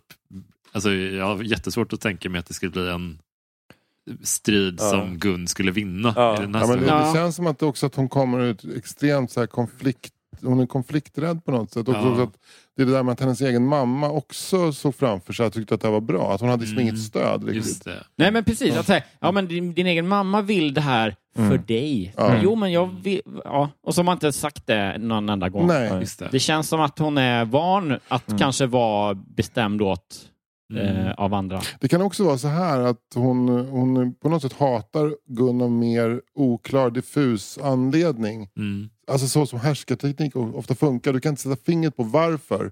Så hon börjar i efterhand famla efter. Men, det här, men bröllopet var ju inte rättvist. Alltså, hon har en stark känsla av Mm. mobbing eller liksom Mm. att vara nedtryckt. Men framförallt är hon ju väldigt ensam i det här. Ja. Alltså hon Ja, har ju men- ingen att anförtro sig åt. Nej. Nej, men, och det lirar ju lite med, som du säger Anders, att eh, om då eh, Gun är en ändå expertmanipulerare eh, Mm. så, så har det varje gång det, det, det har liksom varit någon härskarteknikgrej och hon efteråt har sagt till Tommy, men nu såg du väl ändå vad hon gjorde? Liksom. Mm. Mm. Nej men vad, vad sa hon då? Jag tyckte hon bara hon bad om Mm. salt. Så bara, jo men det var sättet hon sa det på. Så, Ja. Nej men du bara fantiserar och så är det så gång på gång på gång på gång på Men, grejer. men jag, jag kände faktiskt att det hon sa om saltet, alltså, det kändes inte bra. Men Mm. Ja men det var bara sa- salt. Nej men jag, nu, nu, min upplevelse av det här är faktiskt riktig. Ja, Tommy, fan lyssna lite. Det kan inte vara salt varje gång. Men jag tänker att brevskrivaren högg för tidigt, eh, alltså berättar om den här känslan för tidigt för Tommy. Alltså hade hon, för nu tolkar hon, eh, Tommy allt som hon säger som att ja, men du har ju aldrig gillat mamma. Mm. Alltså typ så, att det inte blir ett riktigt case byggt Nej. av det här. Utan Nej. Det här är bara, du har, du har alltid irriterat, Mm. ni har aldrig, aldrig kommit Ja, överens. det blir inget liksom. Nobelpris av det här kan jag säga. Jag skulle också säga det, det, det kan också, man kan, det kan härledas till taskig stilistik eller Mm. dålig dramaturgi. Ja. Men fortsätt. Gun fällde alltid kommentarer om min klädsel och smak. Och det fortsatte hon med efter att vi gift oss. När du blir gravid får du köpa längre kjolar, sa hon. Då passade det sig inte att visa knäna. Oj, där fick vi en tidsmarkör. Ja, ja men det, exakt. Allting pekar på 60-70-tal Ja. tycker jag, som, som, tid, som senast. Hon la sig också i hur vi hade det i vårt hem. Jag förstår inte hur ni kan ha bambujalusier i köksfönstret, sa hon. Står det där på riktigt? Ja. Grannarna undrar väl om, de inte kan, om, om du inte kan stryka en gardin. Otroligt. Nu är det vilken- 70-tal. Ja, va? vad Ja. mysig. Ja. eh, Nu, nu blev liksom hela stämningen ändå härlig på något sätt. Ja. Man, tänkte de här bambu, man, så, man ser de här bambujalusierna, man ser också en, en flygande Jakob som kommer fram ur ugnen. eller hur? Ja, ja. Ja, ångorna av den värmda bananen Och från radion bara, ut i. Uh, uh, racerföraren Ronny Pettersson är död. Ja, men det är han så avled- filmen öppnar. Att Han det är så här, avled eh, efter en tids... eh, en åkning in i ett kök, in mot ugnen, det liksom kommer eh, bananos och så hör man så. Läseföraren Tom, eh, Ronny Pettersson är död. En komikers uppväxt helt enkelt. Det är liksom där, där vi är. Sådana där kommentarer var vardagsmat. Men det fanns en väldigt allvarlig aspekt i det här som jag inte hade insett ännu. Och det var att Tommy tog intryck av allt hans mamma sa. Mm. Nu händer det grejer. Nu, bör, nu förändras hela... Ja. Nu, nu blir det mörkt här. Nu blir det riktigt mörkt. Nu, nu, Ja, för fan. Han nu ska bli nu- jävel också. Ja. Ja, nu, Det- blir, nu, nu börjar skymningen Mm. här. Det var, först, det var ändå först efter att vi hade varit gifta ett flertal år som Tommy började förändras. Han visade upp helt nya sidor som inte alls var så trevliga. Hans humör pendlade kraftigt. Jag antar att han måste ha bitit ihop tidigare. Nu slutade han med det och vårt äktenskap kom att kretsa kring vilket humör han var på. Han kunde vara sur och grinig i dagar. Om vi hade något planerat när han var som surast var det bara att ställa in. Annars fick jag skämmas för hur otrevligt han betedde sig. Andra dagar var han bara deppig. Det låter som att kanske att han är bipolär. Ja, jag skulle precis säga det. Det är så borderline Ja, personlighet. någonting. När han var sur retade- Eller alkoholist. Ja, när han var sur retade han sig på allt jag gjorde och när han var deppig krävde han konstant omsorg. De gånger då han var uppåt var det bäst att jag var lika glad, annars tappade han sitt goda humör och då var det mitt fel. Jo, ja, det är så här, ja. Hugo, eller vad det heter, egenmäktigt förfarande. Ja, exakt. Det, det är Ja. Jag tycker också att det här var liksom textens hittills bästa mening. Mm. Ja. När han var uppåt var det bäst att jag också var på samma Ja. humör. Det, Ja. det är ont. Ja, men det ja, det där är... Han hade en enastående förmåga att få mig att känna mig otillräcklig på alla sätt. Han trycker ner henne. Blev det något fel så var det mitt fel utan undantag. Och blev det något rätt så var det alltid hans förtjänst. Till slut tog jag till mig och pratade med Gun. Nej, nej, nej! Din dumma jävel! Vad fan gör du? Ah! nej, nej, inte Gun! Nej, stackare, gör det inte! Kände ni likadant som jag? Alltså vilken, eh, ändå så, det var, vilken, vilken mattryckning. Alltså så här, när man trodde det inte kunde ändå bli värre så bara... Du har ju en egen mamma av en anledning. F- Ja. Fan alltså. Okej. Okej. Uh, Då jag trodde att hon bättre. kanske hade något råd att ge. Genast kändes det bättre. Eh, Okej. Jag vet inte hur jag kunde vara så dum att blanda in henne. Nej, riktigt. Åh. Hon vände givetvis allt mot mig. Tommy jobbade med grafisk design. Oj! Nu var det inte 70-tal längre känner jag. Jo, tänk att han sitter, han sitter med polo, Offset, polotröja eh, på, något, eh, på, någon, eh, på någon reklambyrå. Ja, eh, skyltmålare Ja, han är- han är i, så här- han är reklam- han spelat golf, reklamtecknare har en kanske. gång spelat golf med Lasse Åberg. Ja, exakt. Antagligen. Mm. Ja. Eh, Han var med, så, han hade ingen bärande roll i att ta fram en svensk tigerkampanjen tidigare, Nej. men han har jobbat med vissa som är Ja. så här, legender från Han den kände tiden. Bodenfors i Forsman Bodenfors, till exempel. Är du Bodenfors med Forsman Bodenfors-killen? Ja, ja. Okej, Det- på den nivån var det. Eh, Kommer, kommer Bodenfors? Ja. Forsman? Nej, han kommer inte. kommer Bodenfors fru? Ja, ja, ja. Ja, då så. Nu, nu snackar vi. ja, ja, klart Lena kommer. Lägg nyckeln i skålen bara. Eh, han jobbar med grafisk design. Ett projekt på jobbet ledde till att de ordnade en utställning. På vernissagen var det någon som sa något som Tommy uppfattade som kritik. Han blev sur och stormade ut ur lokalen. Då vände sig Gun, som också var där, mot mig. Vad har du gjort nu då? Utbrast hon upprört. När man får så mycket skuld lagt på sig är det svårt att värja sig. Både Tommy och hans mamma skyllde allt som var fel i äktenskapet på mig. Till och med Tommys egna problem var mitt fel. Det gjorde att jag började ifrågasätta mig själv. Men så skämde Tommy ut sig på ett bröllop i min släkt. När min syster konfronterade mig berättade jag allt för henne om Tommys och min relation, om hur min svärmor betedde sig. Jag har aldrig sett henne så arg. Fan vad, vad, vad glad man blir när Ja. systern kommer in här. Vad Vad hon, vad hon varit i hela berättelsen. Ja. Alltså reality check. Direkt skuldbelägger du henne också. Att, Ja, fan. Du kunde dykt upp tidigare. Ja, precis. Jävla häxa. Ja, Men, precis. fan, Men men alltså, jag tycker, vi- håll, håll med om att texten bara börjar bli bättre och bättre. Ja, Alltså, det här är ju behöver, en... alltså den när Tommy gjorde bort sig på en bröllopsfest, man behöver inte ens ha en beskrivning, man fattar Nej, precis. Ja, ja. Mm. Men, men eh, man kan ju eh, spekulera lite grann. Man kan spekulera. Vad har vi för... eh, kanske höll något uh, oombett tal. Mm. För han var inte... in- Det var, var det hennes sida släkten? Eller Jag tror var det är grövre. Jag tror det är grövre. Jag tror det är hånglat med sin bordsdam. Något Ja, men tall, han tror att han tallat opassande på någon. Ja, jag tror också det. Jag tror Jag har att tallat på någon mycket drar- yngre. Mm. Drar ett otrohet, Mm. tror jag. Ja, okej. Eh, varit grafisk med någon. Eh, eh, jag har aldrig sett henne så arg. Om han inte skaffar hjälp nu så måste du lämna honom, sa hon. Han bryter ju ner dig. Och hans mor ska du hålla på avstånd! Utropstecken. Efter det här var det ingen i min släkt som såg på Tommy på samma sätt. De slutade även att inkludera Tommys föräldrar. Då Gun förstod detta blev hon vansinnig och anklagade mig för att sprida lögner om dem. Tommy tog såklart sin mammas parti och efter ett gräl där han betedde sig värre än någonsin Oj. lämnade jag honom. Först med lite distans kunde jag se klart på hela situationen och jag är så lättad att jag tog mig därifrån. Nu ska jag bara njuta av att vara fri.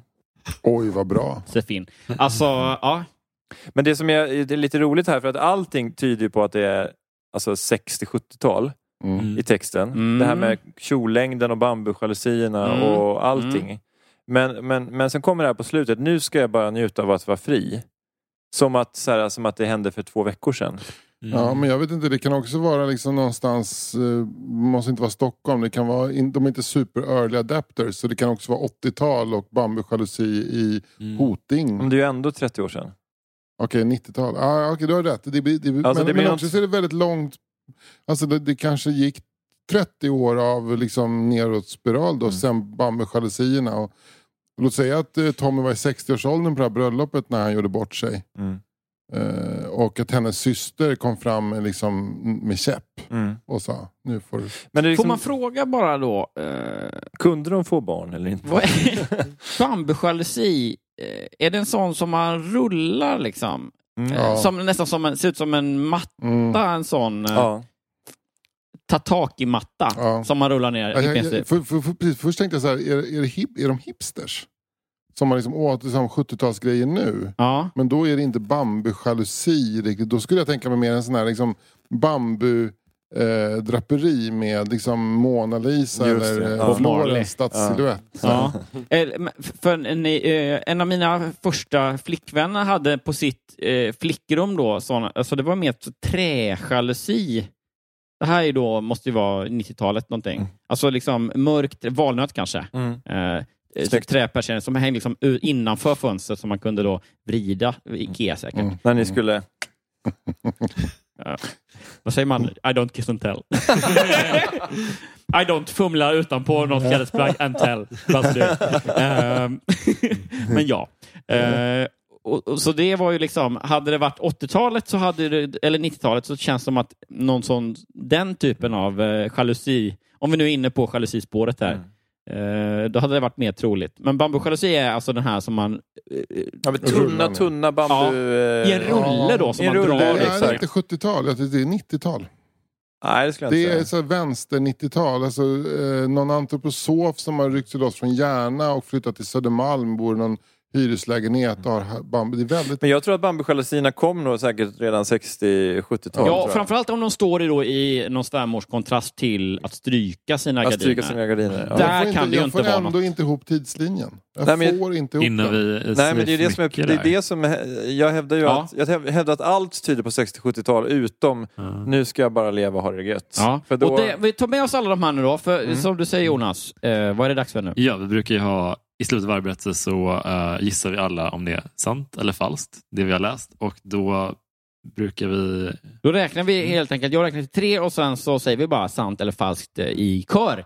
Eh, och sen så får vi grotta ner oss i detaljerna. Och då ska jag tänka efter. Nej men uh, okej, då tror vi att den här berättelsen om eh, eh, ensambarnet eh, Tommy, att den berättelsen är ett, två, tre, falsk.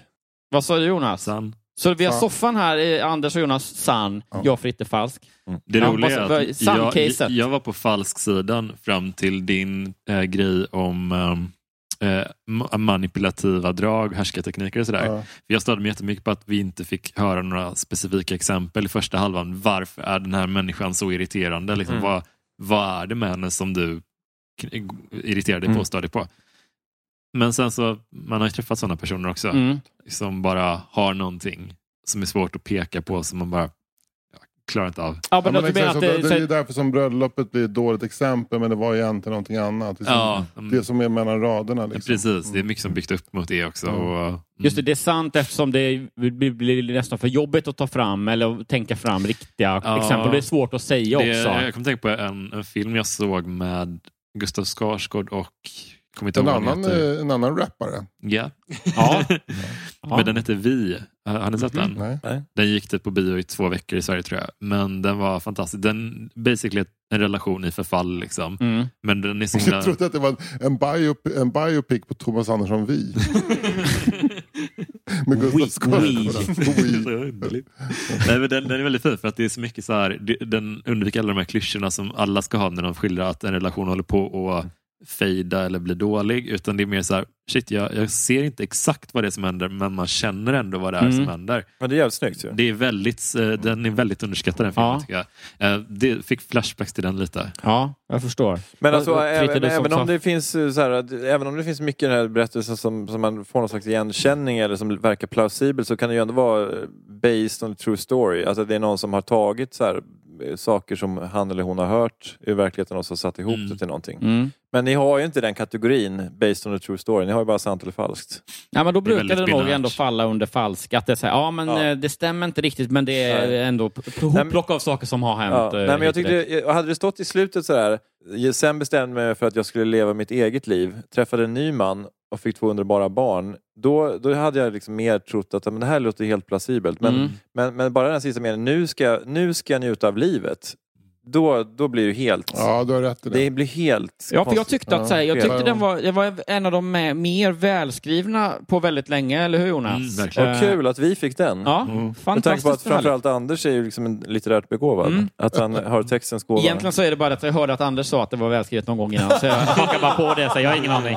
Ingen, Den noll förmåga till textanalys. den, är faktiskt, den är faktiskt förrädiskt välskriven Ja. den jäveln. Och det- jag tycker det, det bästa stilistiska greppet var att han gjorde bort sig på ett bröllopsfest och inte talade om det utan låt, låter oss jobba med våra inre bilder. Ja, Isbergsprosa. Ja, nästan. exakt. Ja, verkligen. Hemingway. ja, det är Jobbar ju ju... eh, Det är lite ballsy av eh, en eh, skribent att våga Ann-Kristin tänker lämna det. Liksom. Ann-Kristin, hette hon så? Ja. Magiskt. Eh, Där har vi också en tidsmarkör, Ja, tycker jag. Inte, inte Ann-Kristin född på Ann-Kristin är ju 60-talet. född eh, sent 40 eller 50-tal skulle jag säga. Lova att vara snäll mot Ann-Kristin, Mm. eh, artist. Jag frågar er bara. Det är väl en låt?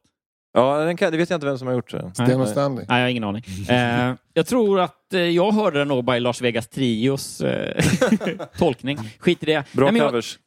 jag tänkte att det är... eh, Eller Black Ingvars. Skit i det. Jag tänker att den är så väldigt välskriven, vilket den inte skulle vara om det var någonting som personen hade upplevt själv. Att det, då hade det varit lite för close få- to home att kunna skriva så fint och bra och väluttryckt Du menar om att folk som inte har upplevt saker på riktigt kan inte skriva så bra? Nej, nej. Nej, men jag, jag, har inte jag läst Pigge Werkelins bok 1031 på Kaula. Utan jag gissar bara att Vet, den är kass. vet ni att, att, att Pigge Werkelin några år efter Kaulak invigde ett, fly, ett flygbolag, Gotlandsflyg, som skulle, och, eh, flög billigt flyg då, och han, han skulle göra den första flighten själv mellan Visby och Sundsvall fastsurrad på vingen. Då känner jag så här, då mår man jävligt dåligt. Alltså.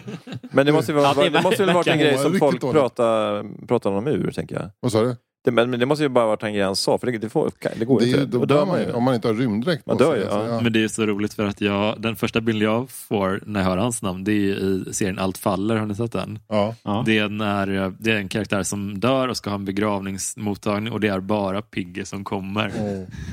Rikt, eh, riktiga Pigge. Ja, jag tror det. Vadå? Så, så, Han ställer upp på det alltså. Ja, han det är har ju- en sån här konstig päls på sig också. Och Men det är roligt också. ja, ja, för hon, det är väl hon, eh, är det Marie Rickard Göranssons Göransson heter hon, ja, precis. Som spelar då någon sorts... eh, Gisela. Ja, någon Ja, så här just det. festfixar-känd. Just det, det är hennes polare som dör off-screen i serien. Utan Ja. att man liksom, det, det, är, så- det är så otroligt roligt hur de... Liksom, Och då dyker liksom citattecken kändisarna upp. ja, det kan ha varit så att hon drunknade i en sån där floating tank eventuellt. Mm. Fast Ja. man vet inte om det var så det gick till. Men, men det är också vi får roligt att de har, ju, de har sålt in det här till Pigge då, om det är den riktiga Pigge Werkelin, alltså att du ska vara med i en serie och du, det- du ska komma på ett bröllop och det är bara du som är där. Det är, lite så här, det är sjukt, lite dråpligt. Så han bara, fan det låter kul. Mm. Och då fattar han inte att de driver med honom för att det är Nej, som för, att han... Att, exakt, Nej. för det känns som Pigge Werkelin är jävligt torsk på tydlighet. Mm. Så här, vet du vad du vill med det här? ja. Alltså det här, vad- det här, men det här är ju en flummig och luddig idé. Mm. Men det är klart att det kanske säljs in på att det är Johan Rheborg, Schyffert och Gardell som är. Att Mm. helt enkelt Men det är ändå. oerhört att välja ut Pigge Werkelin. Jag- När kom den, Jonas? Du vet säkert. 13 kanske? Ja, att välja ut honom som den kändisen, då, eller kändisen som, som så, eh, ska representera det sorgliga i att det finns någon sorts D-liste begravningsinbjudningsgrej där bara då Pigge Werkelin dyker Att välja Pigge Werkelin där istället för... Eh, någon, D-flex. ja, men istället för D-flex. Är ju ändå fingertoppskänsla. Verkligen. Jag tycker det är... Det kanske det det, väl- han kände Pigge, att han bara, "Ah, det här är så jävla... Jag, jag förstår att ni driver med mig, men det, jag måste ändå hylla Ja. valet av Men det är väl det som är framförallt Schyfferts storlek, storlek, storhet tänker Mm. jag. Jag menar det är alltså från, från Killinggängen-åren, alltså han och Locko, alltså de hade den här känslan att de kunde plocka ut, alltså, vem ska de tälja en trägubbe av? Jo det är Hadar Cars till Ja. exempel. Mm. Ja, och, eh, alltså den, alltså den namedropping-humorn. Det är- döper vi kåtaste Kungsängen till? Exakt. Fred Asp. Ja. Vad sa du? Fred Asp. Nej, det är Fästa med Ille, va? Jaha, kolla, Är, är det inte Ja- Janne Gradvall som är Ja. Eller, eller om det som var- är vem var det eh, som var någon rappare? backdrop, Vem var det som var backdrop på... eh, på körde- eh. Runheim, före detta Åkesson. Visa Åkesson, ja. Just det. Men hörni, hur, ska, hur rundar vi av det här då? Hur, hur tar vi oss ur den här eh, året runt-gropen? Nej, men vi- konstaterar bara att eh, vi vet inte om det var sann eller falsk. Eh, Ja, Jag tror att den är sann. Jag, jag tror faktiskt det. Jag tror just bara för att den är så. Den, är, den drar inte iväg någonstans. Alltså skulle det vara falskt så skulle det vara mer fantasterier. Men den är ganska down to earth hela vägen. Den är inte en skicklig. Det är typ så här Peter Kilgård som har skrivit den då. Eller liksom, Vem är det? En, bra- en bra stilist, en bra författare, Ja. en duktig berättare. Liksom. ja. Stor på 90-talet. Linda Bodström Knausgård kan ha skrivit den. Alltså någon så här skicklig jävel. Ja. Någon som är liksom in desper- en skicklig stilist in desperate need of trisslottar. Ja, ja. Märkte ni hur den här podden förändrades helt när ni tog in Anders Sparring som gäst? Ja. att här, helt plötsligt så började liksom lite textanalys och sådana grejer. Det, är- Det är magiskt, ja. Ja, eftersom, eftersom eh, fyra meter skulle gästa, eller vi skulle köra ihop fyra meter och rätt upp i verkligheten, så tog jag faktiskt ett, fyra, ett klassiskt fyra meter ämne och gjorde till en, eh, in, liksom så här, en läsarhistoria i typ Allers veckotidning. Mm. Och jag har döpt, då, då har jag döpt den till eh, Skratta bäst som skrattar sist. Den är inte, når inte upp till den här Kilgårdska stilistiska höjder, det kan jag säga. Oh, jo. Eh, när jag var ung var jag smal och slank. På gamla fotografier från sent 80-tal är jag nära på anemisk. Och när min mor tog en bild på mig och min bror på en badbrygga utanför Mikkele i finska Karelen såg jag ut som en krigsfånge. Huden spände över revbenen och armar och ben liknande mest överkokt pastaspagetti. Men så gick åren och min kärlek till starköl, godsaker och ett stillasittande liv framför MTV i lilla ettan i Gröndal gjorde att min kroppshydda långsamt växte. Jag är två meter lång, så längden hade jag redan. Men eh, det som var 72 fattiga kilo 1990 hade år 2001 svällt upp till hela 100 kilo. En elak kamrat som såg mig på en badplats sa att jag mest liknade Dagge Dagmask som hade svalt en ärta. Lång men med en rejäl kula på mitten. Men jag var fortfarande ung och hade kraft att resa mig ur tv-soffan och ge mig ut i löpspåret. Kilometrar blev till mil, mina steg blev allt lättare och väl 2006 hade jag nått idealvikten 90 kilo. Men då small knäna. Men då small knäna. Först det ena, sen det andra. Jag tror, att den här, jag tror att den här historien är sann. Min läkare rådde mig nu att aldrig springa mer. Ät rätt sa han och gå långa promenader. Jag var nu 37 år, karriären hade tagit fart och någonstans här riktades mitt fokus bort från min kroppshydda. Under åren som gick smög sig kilona åter på mig. Först ett här, sen ett där. Dessutom odlade jag ett stort intresse för surdegsbröd och bakade två stora lantbröd varje kväll som jag morgonen därpå avnjöt med kos apelsinmarmelad och ett par skivor västerbottensost. När jag började med stå upp, eh, när jag började med stå upp 2009 gjorde starkölen åter entré i mitt liv. Någon gång mätte jag min omkrets 107 centimeter. Och då jag klev upp på en våg vägde jag hela 103 kilo. Jag vägde alltså 103 kilo, flåsade ibland, blev ofta förkyld och kunde inte längre bära upp den skräddarsydda kostym från Camilla Thulin som jag hade så glatt hade köpt ett par år, år tidigare. Och Camillas ord ringde i mina öron. Om den här kavajen ska sitta snyggt får du inte gå upp ett kilo till. Men inget av detta fick mig att ändra livshållning. Nej, det var först när jag märkte att jag inte kunde andas ordentligt när jag knöt skorna som jag på allvar la om mitt liv. Långa promenader, minst 6 kilometer om dagen och en helt ny diet. Nej till öl i alla dess former, bort med godis, mjukglass, pasta och framförallt inget med bröd till frukost. Min nya frukost består av ägg, kokt ägg, stekt ägg, men framförallt min favorit, omelett. och kilorna började åter rasa. Nöjt kunde jag notera att Camilla Thulin satt snyggt igen och när jag ställde mig på vågen stannade den på 95,7. Men säg den lycka som varar. För nu märkte jag att jag började tröttna på omeletten. Dag ut och dag in, samma eländiga omelett. Tänk om jag kunde bara ta bara en skiva hembakt surdegsbröd till frukost, en liten klick kos och lite lite västerbottensost. Räddningen hette tabasco. Ja, det här är 100% relate också från mitt håll kan jag säga. Ja. Okej, ja. Alla matälskare vet att tabasco gifter sig fantastiskt med ägg och tar man en kopp kaffe till så är smakupplevelsen oslagbar. Håller du med? Ja, så, sant. Människor i Centralamerika har levt på den här dieten hela sitt liv utan att tröttna. Och jag kände att detsamma kunde gälla mig. Men så en morgon, det var bara ett par dagar sedan, vaknade jag upp med en oklar känsla av grus i ögat. Jag vacklade upp till min stekpanna och min spis, vispade mina ägg och skruvade av locket på tabascoflaskan.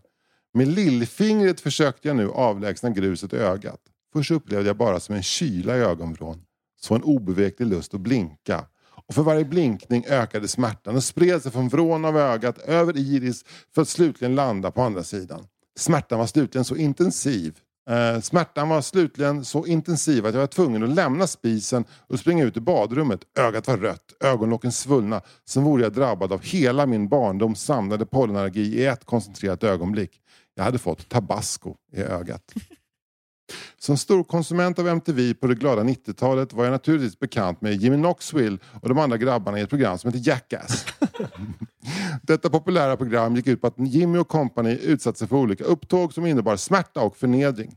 Jag brukade skratta gott åt dem när de med förbu- förbundna ögon skatade in i en lyktstolpe eller kaskadkräktes efter att ha slickat på konkelbären i anuspälsen på en myskoxe. Jag skrattade också gott när Jimmy bytte ut sin linsvätska mot just tabasco. Hans ångestskrik och konvulsioner möttes av mitt hån och glada skratt. Det var till honom mina tankar gick när jag stod där i badrummet och försökte tvätta ut ögat med min hustrus ögonbad från Extend. Så nu vill jag rikta mig till Jimmy. Förlåt. För det är nog som en klok gammal man en gång sa. Skrattar bäst som skrattar sist. Ja, Ja. Vackert. Tack. Alltså, applåder på Ja. den till och med.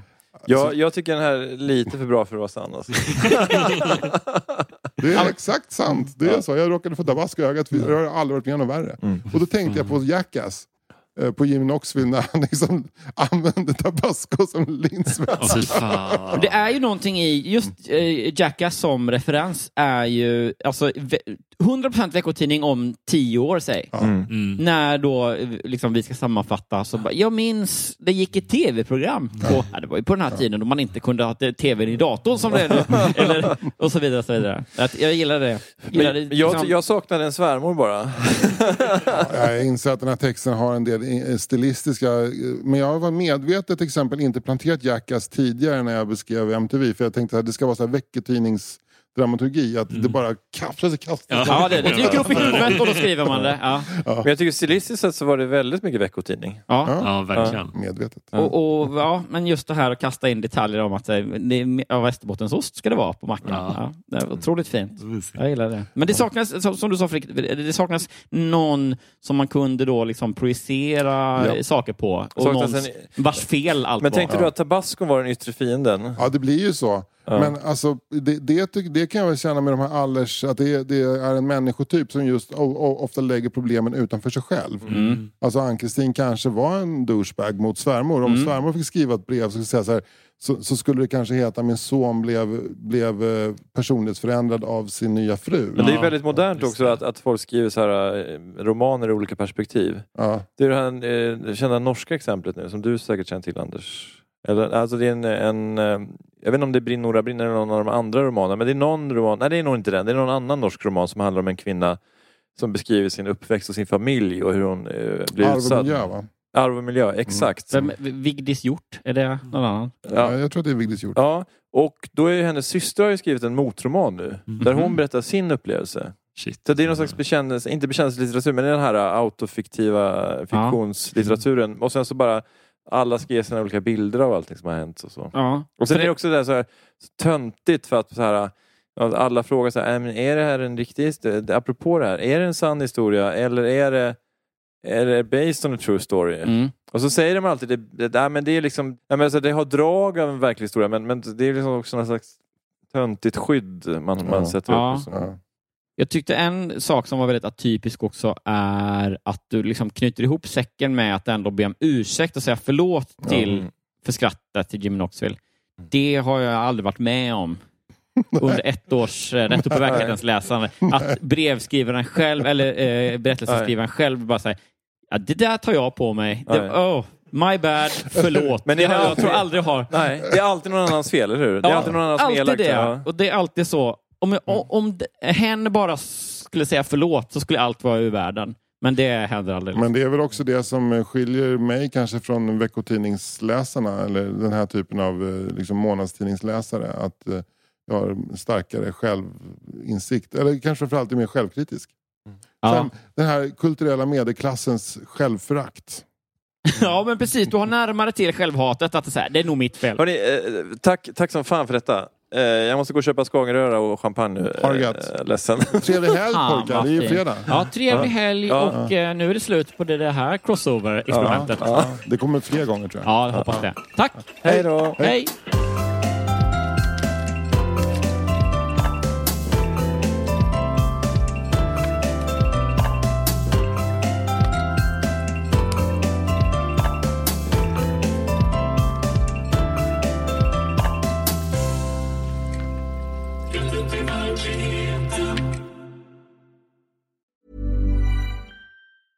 Even when we're on a budget, we still deserve nice things.